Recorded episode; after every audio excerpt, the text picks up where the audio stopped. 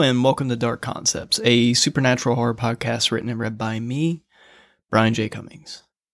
Today's episode is going to be a little different. Um, it's going to be more of a state of the show kind of episode. I'm just going to basically just be talking about writing and what I'm reading and just kind of basically checking in and sharing what the hell I've been doing for the past month where I haven't been recording episodes. Um, so the long and the short of it, I've just been writing a lot. Um, last month, I finished up three, four short stories, and a little over a third of the novel I'm working on. Um, been doing that and just trying to try to live a lifestyle that isn't grinding me into the ground, as well as doing a full time job and starting trade school. So uh, so far, it's been kind of a challenge. So, but I'm I'm doing good. Um, the past month has taught me that I need to seriously learn how to better manage my time, and all the while try not to beat myself up over whether or not I check all the boxes I want to in a day. This podcast is definitely one of them. Um, as of right now, the episodes are going to arrive when they can until the end of April. I'm going to then try to regroup and be better prepared when I come back in October. But uh, I had planned on starting a series of true historical stories covering some really dark and haunted history, which is awesome. It's like my favorite kind of podcast, but I decided it's best not to go down that road. Uh, doing true history the way I want to do it would take a shit ton of time and would pull me even further away from the 900 novels I want to finish before, you know, I am eventually not here on this planet anymore.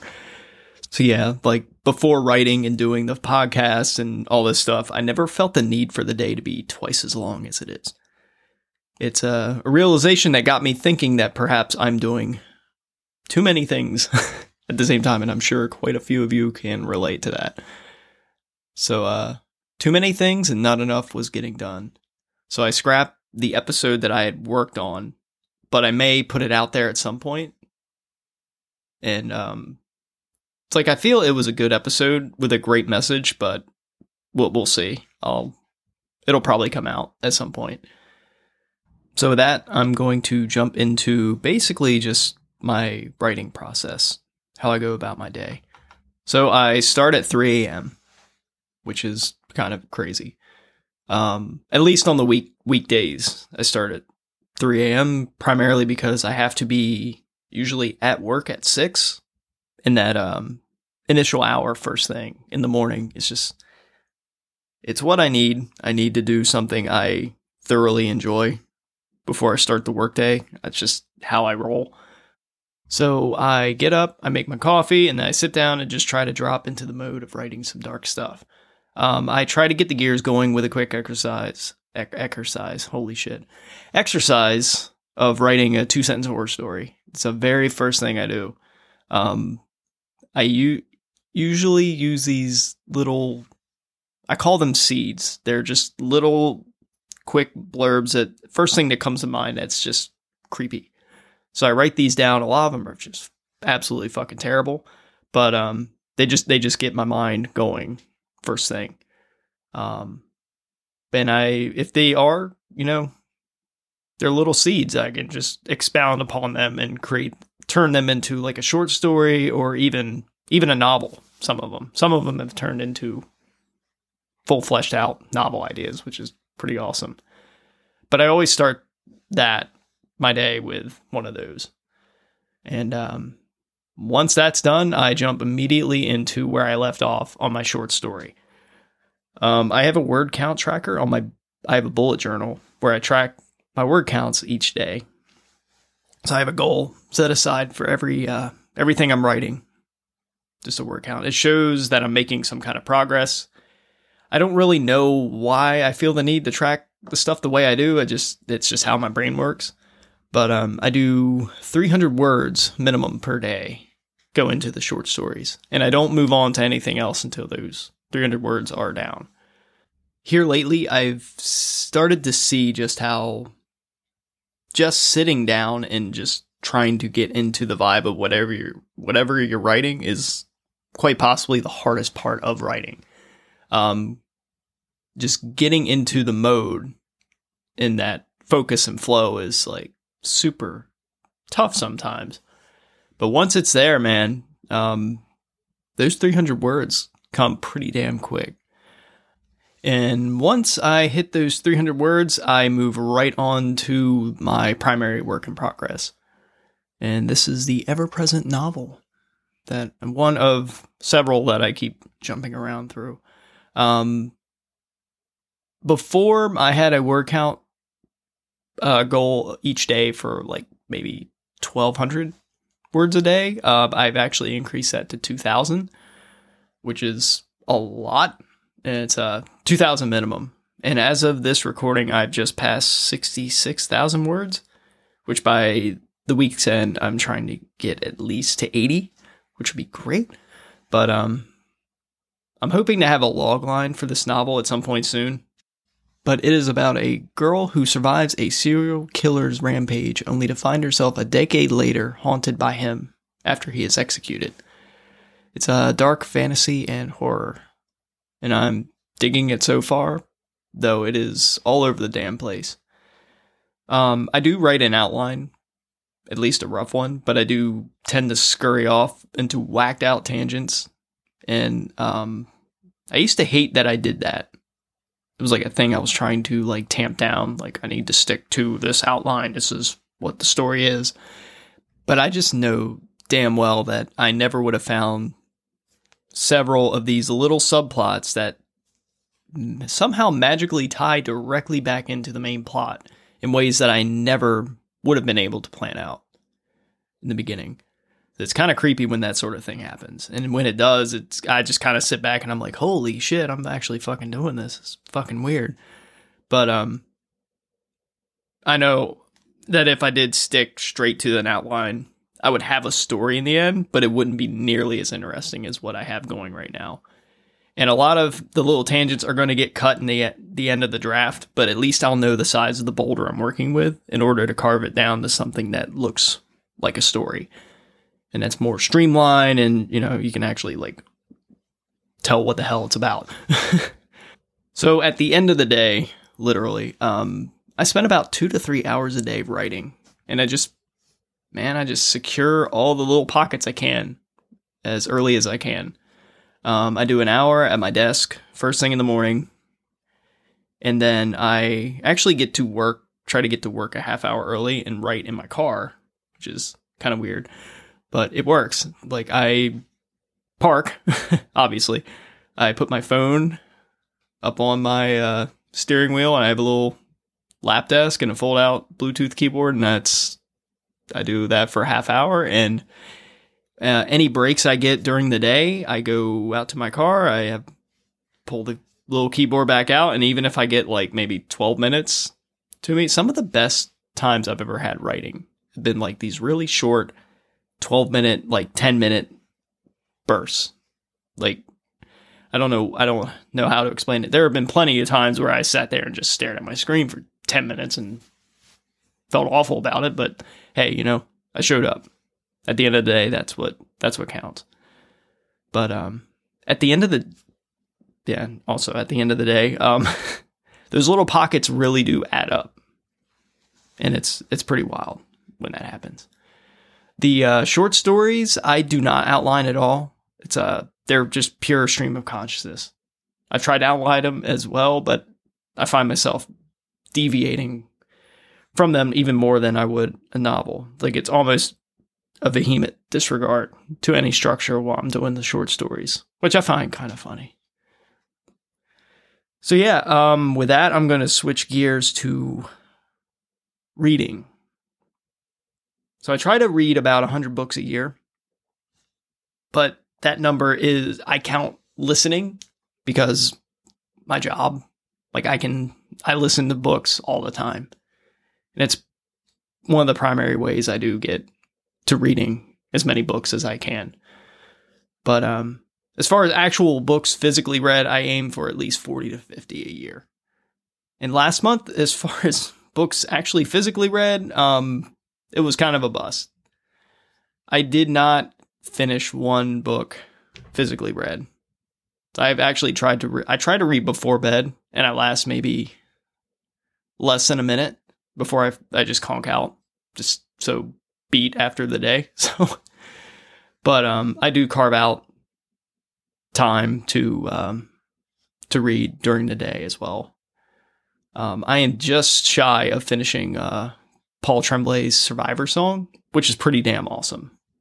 It's like I'm looking forward to uh reading Cabin at the End of the World, which is the movie that just came out recently by M. Night Shyamalan called Knock at the Cabin. I don't know why they changed the name, but I, felt like Paul's book's title is better, but that's just me. Survival, uh, holy crap. Survivor Song is about an outbreak of extremely virulent form of rabies that infects New England. It's really good, and I'm curious to see how it ends. I'm also partway through uh, Cassandra Khaw's horrifying short story collection called Breakable Things. I highly recommend that one as well, even though I'm not done with it yet. Um, and as far as books listened to in January, there's uh, The Only Good Indians by Stephen Graham Jones, which I thought was fucking fantastic, as well as it was haunting. Um, another one was uh, Daphne by Josh Malerman, another fantastic story about a ghost going around killing people, which um, the tie-ins with anxiety I really felt in that story. Um, and the last book I listened to was uh, Take Your Turn, Teddy by Haley Newland, which was awesome. Um, there's this one scene that always sticks out with me was the uh, the one character kills a guy with a stick. Uh, that's all I'm gonna say. Um, I'm not gonna ruin it, but that shit was visceral and uh, metal as fuck. And um, it was narrated by Thomas Gloom, who has an awesome podcast, uh, Into the Gloom, where he interviews horror authors. And I'm planning on checking out his books this year as well. Uh, so many, so many things to read. And there are tons of things that I want to get my hands on to read this month. One of them is uh, Grady Hendrix's How to Sell a Haunted House, which looks fantastic. I'm always down for a haunted house story, and especially when there's haunted dolls involved. And uh, Philip Fracassi's A Child Alone with Strangers is something I'm hearing is really fucking good. Speaking of which, I actually met Philip Fracassi and Paul Tremblay at uh, Necronomicon last year.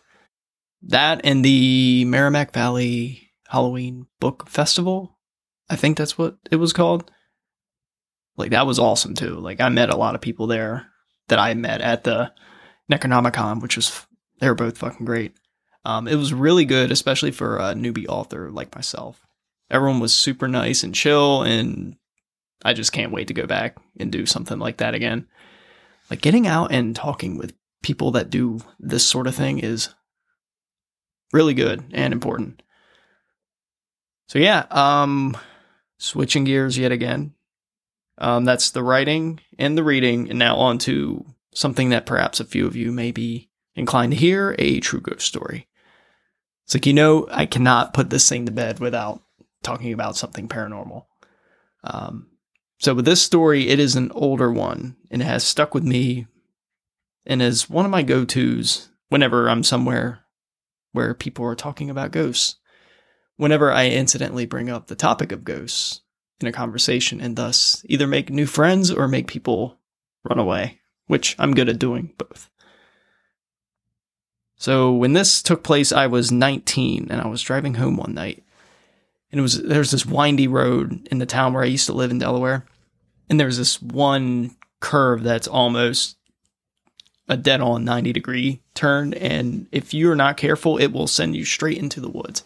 Um, but I was driving by myself that this night and I see something up ahead. It looked like a dark figure just standing stock still against the side of the road and I got my high beams on and not really focusing on the fact that I'm kind of being a dick, just shining my high beams at this thing. But I was trying to see what the hell I was looking at.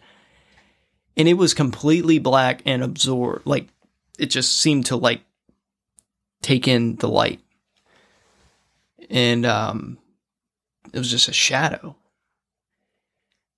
And I, um, the closer I get, I'm maybe like 50 yards away from this thing, and all I see, I just see a straight shadow. And I get right up close to it, and this thing is see that it is not a person. There is a reason why in my ghost stories, in my in my horror stories, that the eyes of ghosts glow, and it's because of this fucking thing. It was pitch black, and the eyes were glowing. And um, I turn the car, and my eyes are still locked onto this thing, and it's just I'm just equal parts perplexed, curious, and also freaking the fuck out. And to this day, with all the weird shit that has happened to me, I've never seen anything quite like this. It was definitely not a person. It was, yeah. Anyway, so I I just gun it. I get get home. I'm still kind of freaking out, but I was just all kind of giddy because I was like, holy shit, that was that was awesome, but it was still really fucking scary. Anyway, um, I my mom was there and I told her about it. I immediately just like was like, holy shit, this thing happened. And she's like, oh, what curve was it on? And I told her, and she proceeds to tell me that a few years prior that um, a coworker of hers, her son actually died in a car accident right there on that very curve. So yeah, um, the thing that freaked me out the most about this entity, whatever it was, wasn't so much the eyes, though that was really fucking weird it was just how stock still it stood. Like it was just unsettling how just um though it had it did have three dimensions and I saw it as I was driving right up, right up on it. I remember looking out my um passenger door window and seeing that it was like five feet from the road and just like staring oh god yeah. That it's creepy man but uh yeah, I was just waiting for this thing to just grab a hold and just hop on in. Um, yeah. Anyway, that was the that's the ghost story for this one. Um, I hoped you liked this episode. It was um, a little different, but again, I will be releasing stories soon once I get once I get things back on track. It'll be a little spotty for a bit, I'm sure, but it, I'm hoping to be back more on a bi-weekly basis before the end of April, at least. Um, also, if you want more of these kinds of episodes, just talking about writing and whatnot, just let me know. Um, I'm no authority by any means, uh, but I have been doing it for quite a while, and I do have some insight as to like how this process is, and at least the creative aspect of it. Once you get into publishing and stuff, I'm completely new. Um, and if you're a writer and just want to talk shop, man, let me know. I'm I'm totally down for that. I'm always down down to talk about writing or the craft and all that stuff. So, um, I had a writers group I was going to recently, and the nights got changed, and now uh, it's on the nights that I'm going to this trade school class. So I have, I'm not going to be able to rejoin until the summertime. So I'm definitely down to talk about writing because I feel like I need to. Um, and I'm start I'm actually working on starting a writers group on Discord. And if anyone is a writer and they're interested in that sort of thing, let me know. Um, but anyway, I'm to hang this one up. Uh, treat yourself right and remember to keep a candle nearby because you never know when the lights will go out.